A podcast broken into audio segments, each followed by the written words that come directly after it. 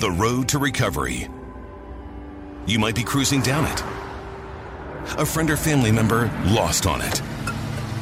Or the road is, well, still under construction.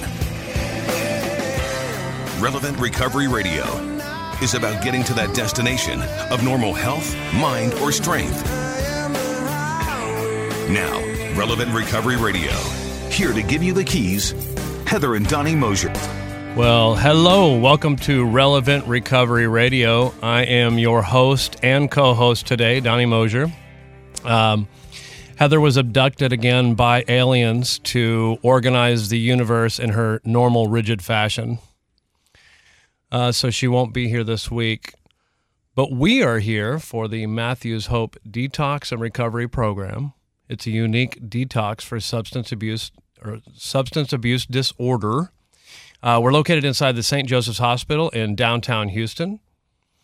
Matthews Hope is a 10 to 14 day detox followed up with 24 months to a year of free aftercare and recovery coaching after discharge, which I don't know if uh, any of you out there have ever been to what we call a spin dry, but this is where somebody who has a problem with substance abuse and they cannot stop no matter what, and they need to go in and dry out so that they can enter a recovery program. For that detox to have some sort of an aftercare is, is an anomaly. That's normally you go in, they dry you out, they kick you out, you're good. So it's a pretty good program. So if you if you are a loved one or an unloved one, depends on the uh, status of your relationship, would like any information about the Matthews Hope Detox and Recovery Program, please give us a call at 844 and HOPE. That is 844 263 4673. Or visit our website at www.mhdrp.org for more information. Now, today you're listening to us on KPRC 950 AM, Sundays at 1 p.m. And uh, if you are not in Houston, if you're picking us up on the podcast, you can listen to us through the iHeartRadio app. You just go to the KPRC 950 channel, 1 p.m. Central, and you can hear us live, sort of live, you know, we record. Or they upload us to our podcast later on the day, uh, later in the day on Sundays. So, let's get on with this show. So, uh, also, I'm asked by Heather to always remind you about our Facebook and Instagram pages. Facebook, trust me, she's on it 23 hours a day. She'll see if you post something. Instagram, I think, is spotty. We'll see what happens. But I, I keep encouraging you send her something ridiculous and see if she responds. Let's see if she's really paying attention. So, uh, I am. I'm really, really excited today. I've got a gentleman in studio who I have known probably for most of my recovery. I mean, it's been a long time. I would say for at least five or six years uh, of the 10. Uh, this gentleman is going to be playing at the Soberfest coming up in May. And I forgot, I need to probably text Heather and have her give me those deets so we can put them on the air at some point. Uh, but in studio with me today is Chris Lively. Chris, welcome. Howdy, Donnie. Thank you so much for having me, man. Honored to be here. Yeah, I'm I'm excited because uh, I met you. I guess I probably met you at like Cleaning House or some of those other meetings. Um, and then, but as I was saying before the show started, you are known throughout the recovery community in Houston because you are a musician. Yeah, and there's lots of musicians, lots of creatives in the in that recovery community. I've I've come to find out. It, it's uh it's kind of cool, right? Like alcoholics seem to be talented. Yeah, yeah, You know what I mean? Yeah, At least ask an alcoholic. We'll tell you we're talented. And talented, and you know something goes. There seems to be a correlation between that creative, artistic temperament and addiction. I've got to find out. well, well, and we share a sober birthday. Yes, So- that's right. so- April twenty third. Yep. Yeah, so today's uh yeah, 12 years and 5 days for me. So 4,388 days. wow, who would have thought it, right? no idea, dude. One day at a time, right? That's what they say. Yeah, I hit I hit ten on Sunday. You hit twelve. Uh, let me ask you something. Was ten a big deal for you? Was it?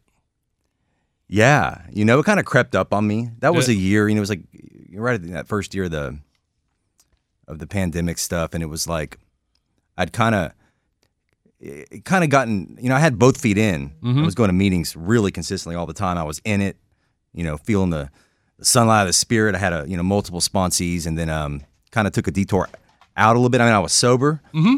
and um, but then I was like, man, I'm coming up on ten years. You know, you know how it works in here. The synchronicity, everything kind of comes in alignment as soon as you step back in. Yes. And I went to a meeting to get my my ten year chip, and then all my old friends were in there. Um, it's at Post Oak, and um, you know, it was kind of like this rebirth. I've had many Yeah. multiple rebirths in recovery Yeah. where you get lost, you get a little unconscious while you're while you're sober. You're sober, you know, things get a little weird, Yeah. and then um, you know, they have that ten year. That was a, I kind of was kind of going to sleep, and then I got that chip, and I reconnected with people, and uh, yeah, I found the found the light again of recovery. It's like that fellowship just kind of pulls you right back It in. pulls you right back in. It's like it's like you're powerless. You're powerless over the addiction. We learned that. It's the first step. You're also powerless over the forces Yes. that pull you in when you're in it. That's right. You're powerless over how powerful they are. Okay. No, that's uh, the beauty of that too. Is my first sponsor always said that recovery, long term sobriety, is a series of surrenders. Absolutely. And the the, the practice, and I, and I love why that's why we call it a practice. It's like you go to meetings, you you practice letting go of things that are no longer serving you, so you can be, you know, truly present for recovery. It's for those moments. It's for those moments where you're, um, you know, maybe disoriented or you're confused, you're not sure, you're uncertain, or maybe you're suffering a little bit. Can you hold the pose of recovery Yeah. and just breathe through it and make it to that next that next point? Yep. 'Cause it will go away. Mm-hmm. I mean, if I drink, it won't. Right. Right. I figured right. that out. yeah. But if I just remain open and remain connected, it will absolutely go away. And that's been proven like clockwork for me in my 12 year journey. Like I love it. 100%. I love it because the numbers fall off really sharp. You know, there's Mhm. the, the numbers fall off sharp before one year, but then they fall off really sharp between that and five years, and then another sharp before ten. And so for you to hit that double digit twelve year mark uh, and still be active because you are still active Yeah. is, gotta is be active. it's it's grace, right? It's beautiful. It's, grace.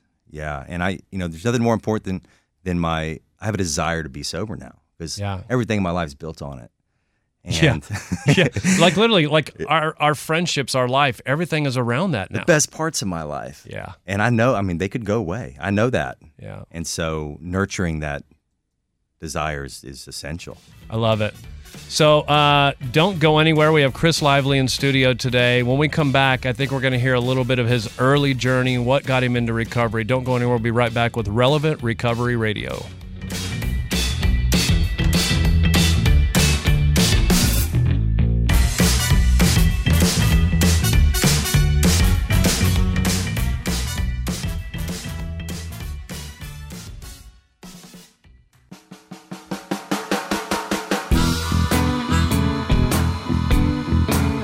Welcome back to Relevant Recovery Radio. Uh, I did a long intro there. Since Heather's not here to speed it up, I know that's going to make her crazy when she listens to this later. I just love her.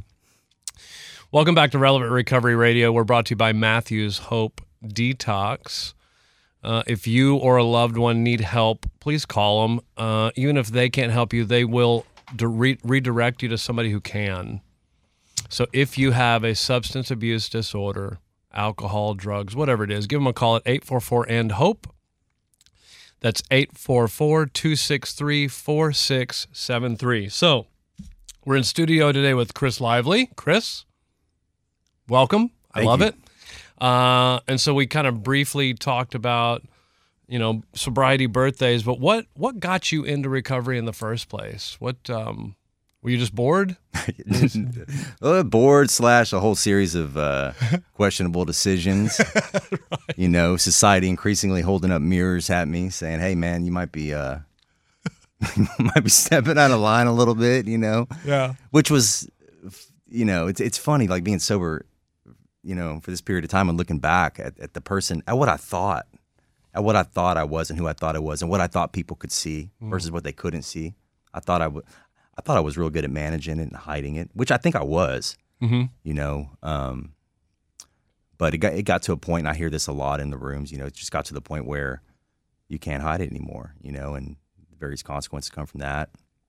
And you know, the, the most pivotal being the internal, that sort of void that that I was sitting there confronting, and I knew that was the last house on the block. Yeah, it's almost like because you said what what we think people see, what they can see, and I think a lot of times what they see is our buffoonery or our consequences, all the outward stuff. But I know that when I got sober, people were sh- some people were shocked Mm. because I had hidden some of that from them, but they didn't see what was going on inside. Right.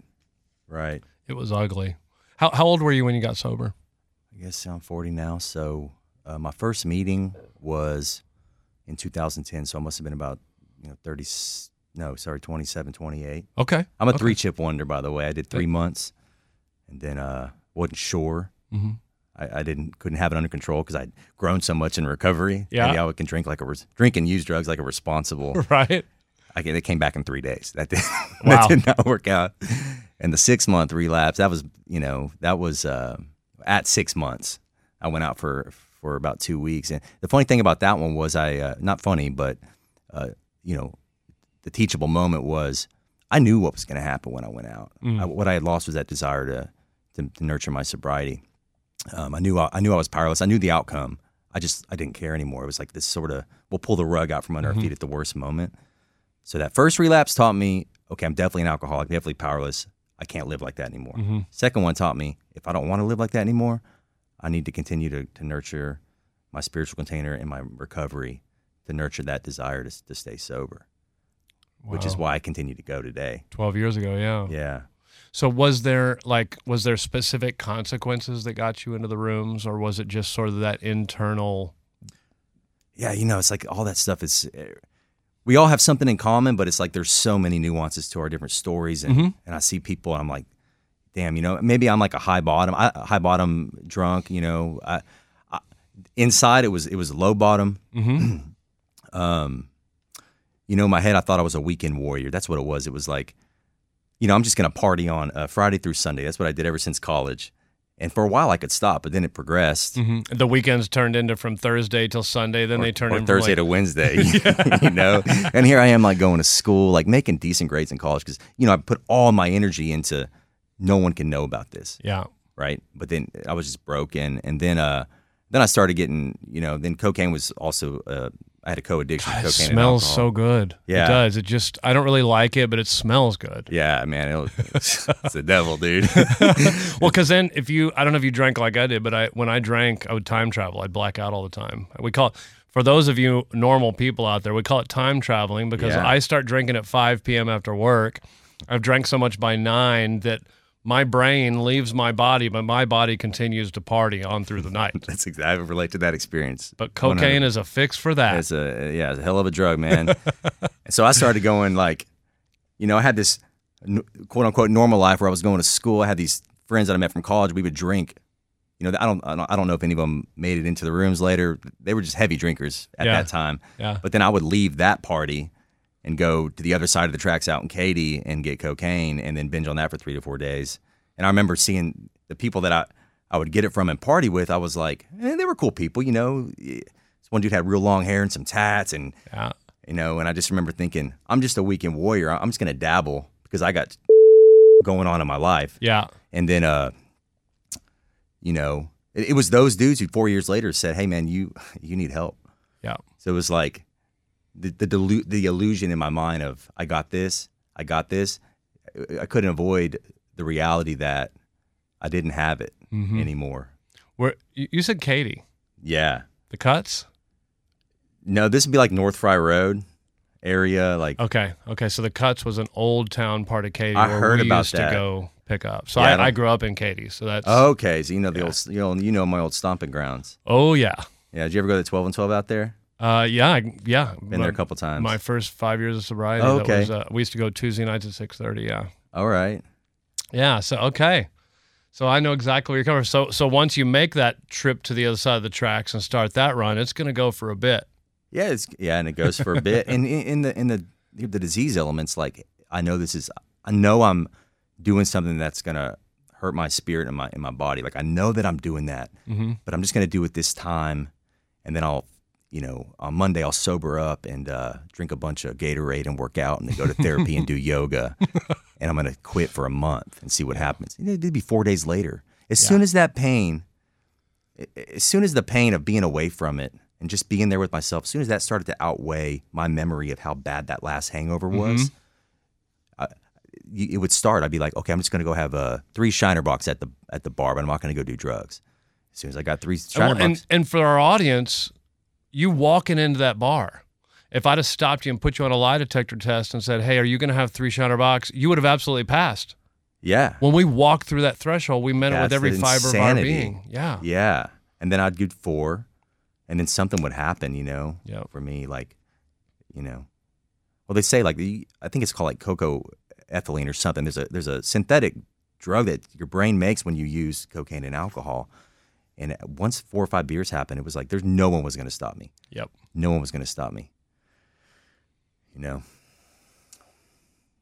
So there was just enough of that to drag your because I think we came in in the same fashion. Um, when I got sober, I had, you know, I had a house and two cars, and I had an RV and I had a motor. Like I had all the things. wow, that's awesome, dude. I didn't have any of that. But I, that's cool. but but I mean, I hadn't lost a job. I hadn't been, you know, I hadn't been fired. Um, I was still in a relationship. My kid would talk to me, and so on the outside, walking in front of my house, everything looked great. Right. But inside, I was so dead that I would lay in bed at night and literally think, you know, if I die in my sleep tonight, I'm okay with it. You know what I Yeah, mean? Like that had that internal condition was just done. Right. I love it. So, um, so you get. I, I hate to use the term rock bottom because it it seems to present like a definite level, but That's everybody's a good term, though. everybody's your internal rock bottom is yours. Like Right. it's whatever it takes for you to finally say I've had enough. Right. And and I hit that. And I, what I did, I contacted this this uh, therapist that I had had years before, and just you know said, told him everything that was going on, most of everything that was going on, and it was enough for him to be like, "You recommended that I go to AA." I love that you just said most of Most everything. of on. We don't really tell the full truth. no, only to my recovery people. You know, Yeah. only yeah. they know, and only they get it. That's Yeah. that's kind of the beauty of it. We're like the blind leading the blind, but it's it's magical. I don't I don't know any other group of people that fully embraces and understands me in that way. Yeah. Yeah. It was the first time I ever walked in a room and felt like I belonged somewhere. Me too. Yeah. It's like I went there because I was about to. I felt like I was about to die or, or harm myself, but it, it it gave me something that I'd been seeking my whole life, even before I found drugs and alcohol, which was just to be with myself and be okay and feel peace. Oh, I love it. I get it. All right, so don't go anywhere. We have Chris Lively in studio today. Um, when we get back, we're going to talk about early sobriety, and I, I don't. I want to get around to your music today as well. Sure. So don't go anywhere. Come right back to Relevant Recovery Radio.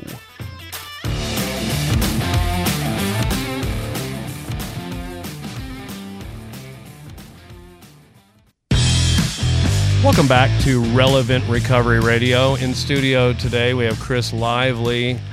Uh, I got a report uh, from the universe. Heather has successfully organized the entire Milky Way.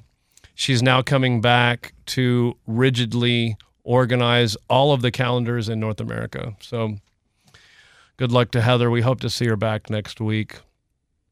Uh, I also want to announce this coming back from this break that we have Soberfest coming up in uh, May. It's May 21st. It's a Sunday from 12 to 6. It is friend, family friendly. Uh, there's going to be music, food trucks, a marketplace, and more. Uh, we have some wonderful musicians who I'm really excited to see, and namely one in studio today, Chris Lively. Uh, and so, Chris, let's get back into your story. So, you were basically talking about what kind of got you into the rooms of recovery. And uh, so, let's talk about kind of early recovery. What did it look like for you? Yeah, man. Well, you know, like a lot of people in the rooms, my experience, I couldn't have conceived of what I w- was going to experience until I until I tried it out. It was not what I had imagined a room full of quote unquote alcoholics to be like. I you know I never thought I, I was one. Number one, um, And you were walking in in, in your 20s, right? Yeah, so you're walking walking- in young. right? And uh, I mean, I'm going to be honest, man. My, my my first meeting was at the, was at the Heights. No, it was at uh, yeah, it was at the Heights group. And then uh, next meeting was at Post Oak when it was over near here, near 610. Yep, yep. And then someone I met a guy named uh, I can't remember his name, but he he picked me up there and took me to Primary Purpose in Montrose. Yep. That was my third meeting, and uh, I, I was amazed uh, with the people I met. Like I, I didn't imagine be a room full of people who were so present, like loving on me. Um, it was instantaneous for me. I, I, I for the first time I felt like I was home, Oh, like I had that. arrived somewhere. Yeah. Um, It's funny. We lived our prior to that. We lived our whole life being uncomfortable in every situation, feeling like we didn't belong. In in in the room, I'm either judging everyone as better than me or less than me, Yep. nobody equal, and suddenly we walk in a room where we finally feel equal. and it's just it, it, something about the collective power of, of all these like-minded people being there. It just like dissolved, you know, the walls of my ego. It, Mm. it, it taught me, you know, told me like I was okay. Mm-hmm. and the healing started immediately. And now I had to reconcile that with the language on the wall and the steps and the God stuff. And I was just kind of like, what? Are, what is this cult? Like, what? what the hell are y'all doing in here? Yeah. But the other part of me was like, I don't care because I feel great, Yeah. you know. And then I would string together a couple of days and a week, and I was like, damn, you know, I, I got cravings, Mm-hmm. but I have something to do that that takes them right away when I'm here. Yeah. So I think that's the other amazing thing, and I think that um, early on, well, I won't say early on, but at some point, I realized that this power, this this whatever's in the universe, God or whatever, mhm. is real. Because I had tried to quit for about ten years, and then I come in the room, and suddenly, like I'm enveloped by this people who want to help me for no reason. I don't have to give them anything, and and then that desire is like squashed for a bit to give me time to do the work yes, you know and it's like okay there's got to be something out there doing this for me what? Yeah, and that was very evident to me. Like I, I could just feel like I could feel tingling down my spine when I was sitting in the meetings. Like my brain chemistry was normalizing. oh wow Like the like this. I don't know if it was Kundalini energy. It was definitely divine. yeah yeah Um, so that took to me. I took to that immediately. did you did you work uh, did you get a sponsor right away did you work the steps quickly like what did that look like for you I, I got a sponsor probably within the first couple of weeks, and we went all the way up to about. I think, I think I was in my fourth step. I don't know if that you do hear a lot about the relationship between that step and, and people hanging on to it, and then maybe going out. But I did go out right about that time for that that, that three month mark. mm-hmm. Um, then came right back in. Um, and there was some time that went by. I, I ended up getting another sponsor, and went through them. Uh, pretty. I think we went all the way through them. Um, yeah, that was vital. That was vital. Mhm. It- that showed me. That really opened me up. You know, it made me receptive to the, to my connection with higher power. Um, yeah, transform me, and I've done it multiple times since then. And I've worked with other spon- my sponsees yeah which is that's the top step. That's like that's the whole point. Yeah You know, it's like step one, you you unplug from the the things that are blocking you. You know, two and three, you connect with something bigger than you. Four through nine, for me, is you clear out the clear out the clutter. Yep. Ten, you keep doing that. clear the wreckage clear Yeah. the buffoonery that i've The created buffoonery, yeah, that's a good word. Yeah, I was a buffoon, dude. yeah oh same same i still can be same But I'm Uh, glad I had a I met a met a group of people that you know that liked that in me and I was, accepted te- me. I was telling a guy recently that, um, you know, it's funny how every one of us, our path is different. We're all next to each other, right? We're on this For journey sure. together, but our path is different. But there's certain things that seem to be the same. hmm That first year was magical. And I heard this guy say this one time in a talk, and I'm like, I don't know if I believe that. he said, I couldn't wait. He said, I got a year and then I couldn't wait till I got 10, and all I wanted was 10. And he goes, I finally got to 10, and I, all I really wanted was that first year again. Wow. And I'm like, I get that. Like that first year is so huge. This new fellowship, these people that love you, you have the, this this thing that you're doing that starts to build some esteem, you know, all of that. Right. All of that. And then uh and then the work starts after that. Right. So what is let me ask you this, what are your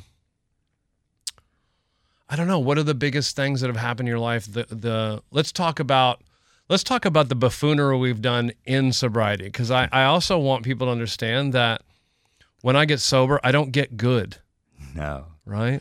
Um, God takes the drink away, but then I also need to ask Him to help me with everything else. That's right. And I've done some damage. Yes. I've done some you and I damage. both. yeah, man. I- It's like, you know, looking back now, I thought my problem was just with chemicals. Mm-hmm. You know, the, the alcohol, the drugs, and you remove those, and that be, then it becomes clear that I'm completely out of alignment, and I'm just, I'm worshiping any animal level desire that I have Yep. as a potential medication for my inability to sit still with myself. So, remove the drugs and alcohol, then you got like sexual impulses, mm-hmm. right? You gotta, you gotta learn to deal with those. Then you got like resentments, right? Those are intoxicating too. Mm-hmm. Those are intoxicating illusions too. Like somehow I'm in control of other people. Um, Justified anger is quite addicting. Damn, dude, isn't it though? It is. But I, I, you know, one of the themes of this year for me, this year in sobriety was like, I don't, I don't, I see how futile it is to hold on to them. Just mm-hmm. like I know how useless it is for me to go drink. Yeah. So it's like once you see it and once you start the practice of letting it go, then it becomes more intuitive and you, and you, and you get better at it, you know, because I know, I know if I, if, if you do something to me and, and I, I'm chewing on the anger about that, I'm not doing anything to you. Right. Right.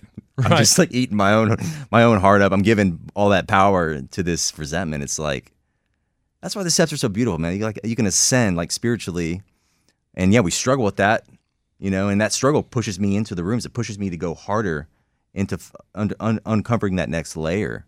But you get to like get to go even beyond merely not killing yourself with drugs and alcohol. You get to you know live a meaningful life. It gave me my purpose in life. These steps did. I remember. Uh, have you ever heard of Adam T. Speaker. That sounds vaguely familiar to me.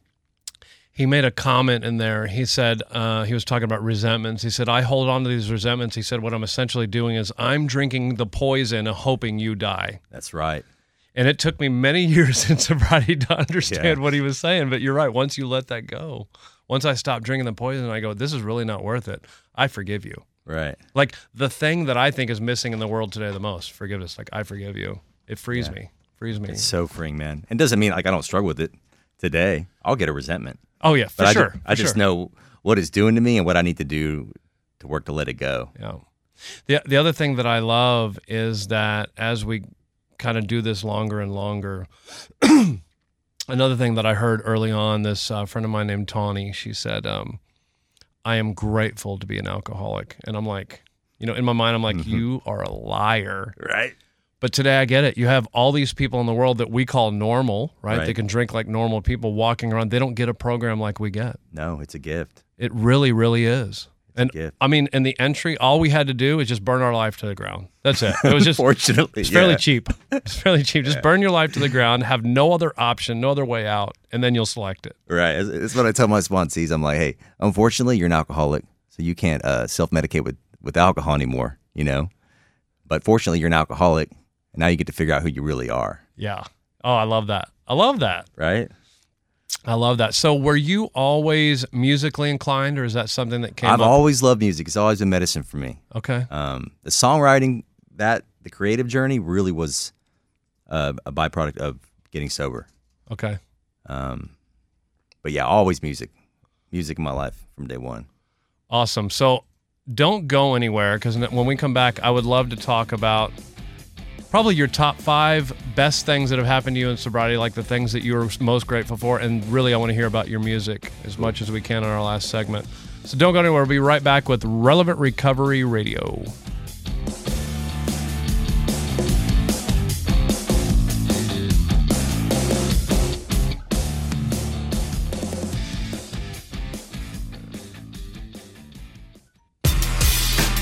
Welcome back to Relevant Recovery Radio. I'm your host and hostess today, Donnie Mosher. Our uh, other host, Heather Mosher, is on assignment.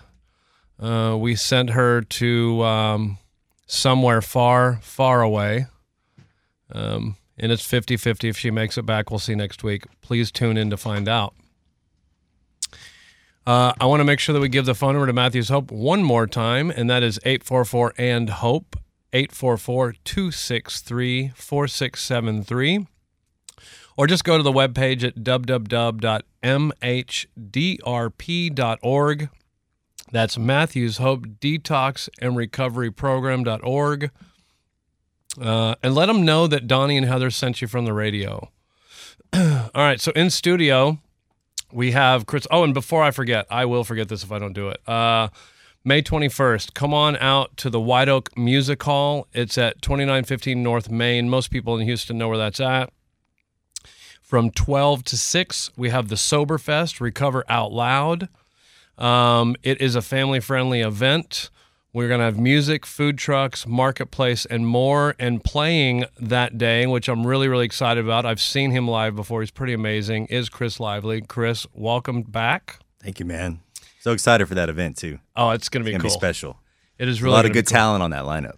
There really is. There really is. I, now I say that there really is. Like I don't know anybody else on it. I met one other guy that w- we had in studio, but you, I know you on it, so I know we're good. All right, cool, man. Yeah. Thank you for your confidence. Yeah, we're good. So, okay, so you are in recovery. You are you are you're a sober man. You're got a sponsor. You're doing the thing.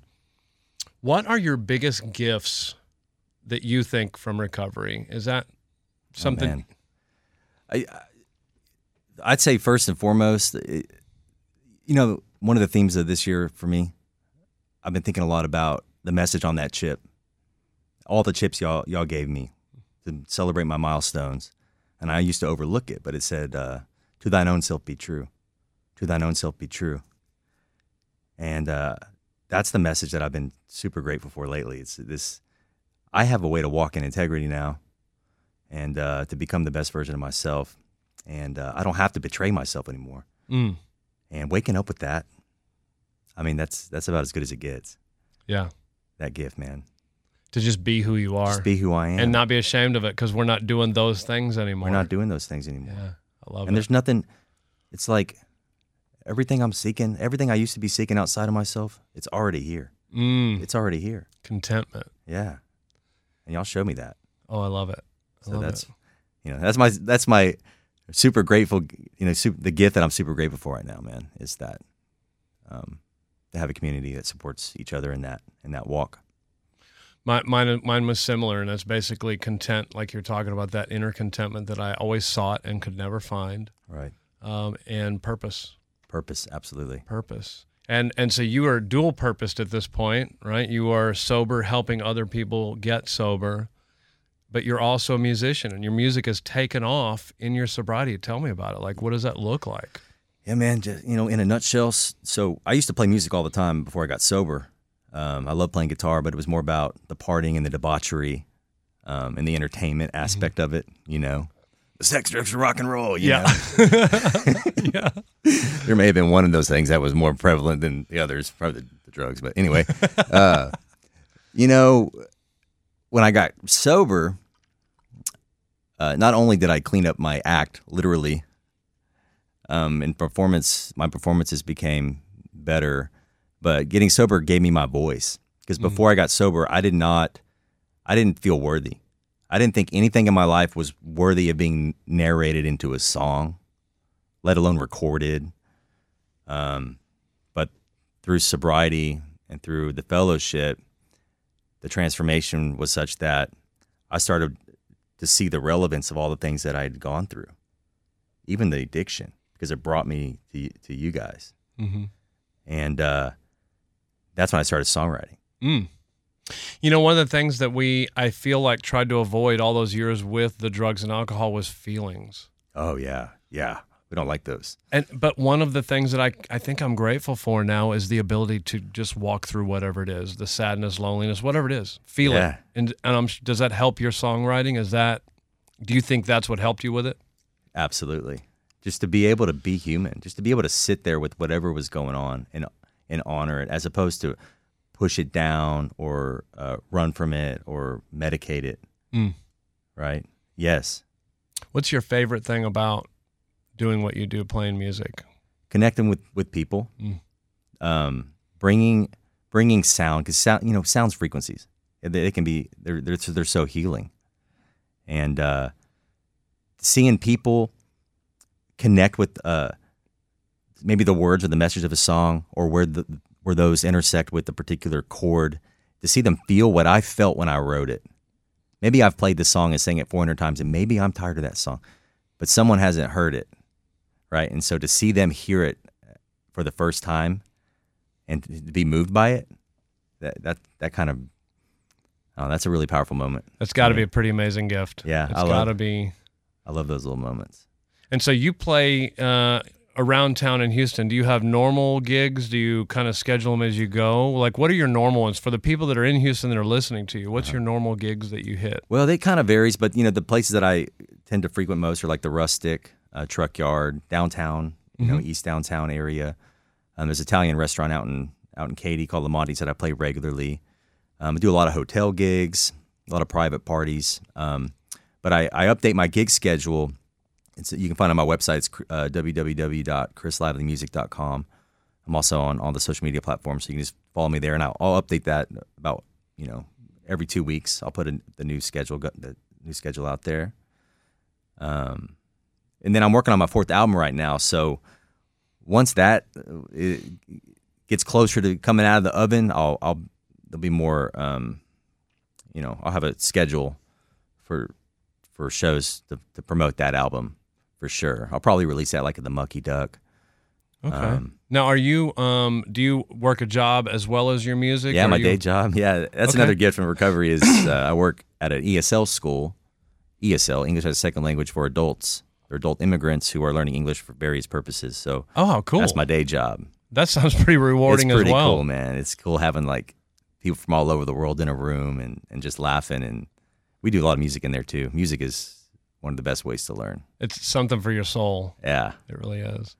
yeah. So, uh, also for our listeners out there who may not get it, once you come into the program and you get recovered, you you recover from that seemingly hopeless state of mind and body, and that obsession for alcohol leaves you.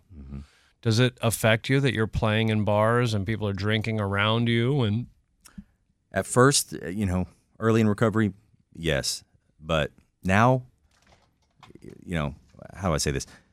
My proximity to the substances that took me down is not does not correlate to my sobriety. Mm-hmm. You know, I live above a, a whiskey bar.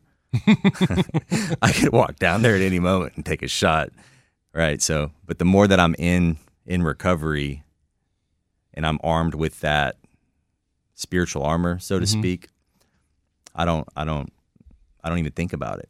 I also don't eat bread. It's the same thing to me at this point. right, It's like, you know, I don't eat bread, I don't jump off buildings, and I don't drink. Like, what things do you not do? yeah, and I, I hang out with some. It's it's through church, but I hang out with some just kind of normal people that'll have a drink and a cigar. Yeah. And at first, they were real worried about drinking around me, and I'm like, like you folks should understand. Like there's a power greater than me, and that power has removed this from me. That's right. Like it's it's not a problem today. Now, if I stop doing what I'm doing, it becomes a problem again. That's right. So when is your when's your next gig? Where are you at? My next gig, well, I, I, don't- I, I haven't even looked at my schedule today. So all I know is the most important one coming up is on May 21st Yeah. at White Oak Music Hall. Y'all be sure to come out to that. I'm going to be playing live with my percussionist, my percussionist Edward, and my violin player. Oh, so you Joanna. have people with you. Oh, yeah, be a fantastic. little trio. It's going Okay. to be powerful. And there's going to be a lot of other talented, inspiring acts that are going to be on that stage. So if you guys can make that, soberfesthtx.com, you can get tickets. Absolutely. Well, Chris, thank you very much for coming on the show today. My pleasure, This man. has been wonderful. I've known you for a long time, me. and I love this. So, Yeah. Um, I'm gonna go try and find Heather. Uh, I hope she comes back. I really need somebody to do my finances. Um, but anyways, don't forget, ladies and gentlemen, those who stand for nothing will fall for anything. Hashtag God though.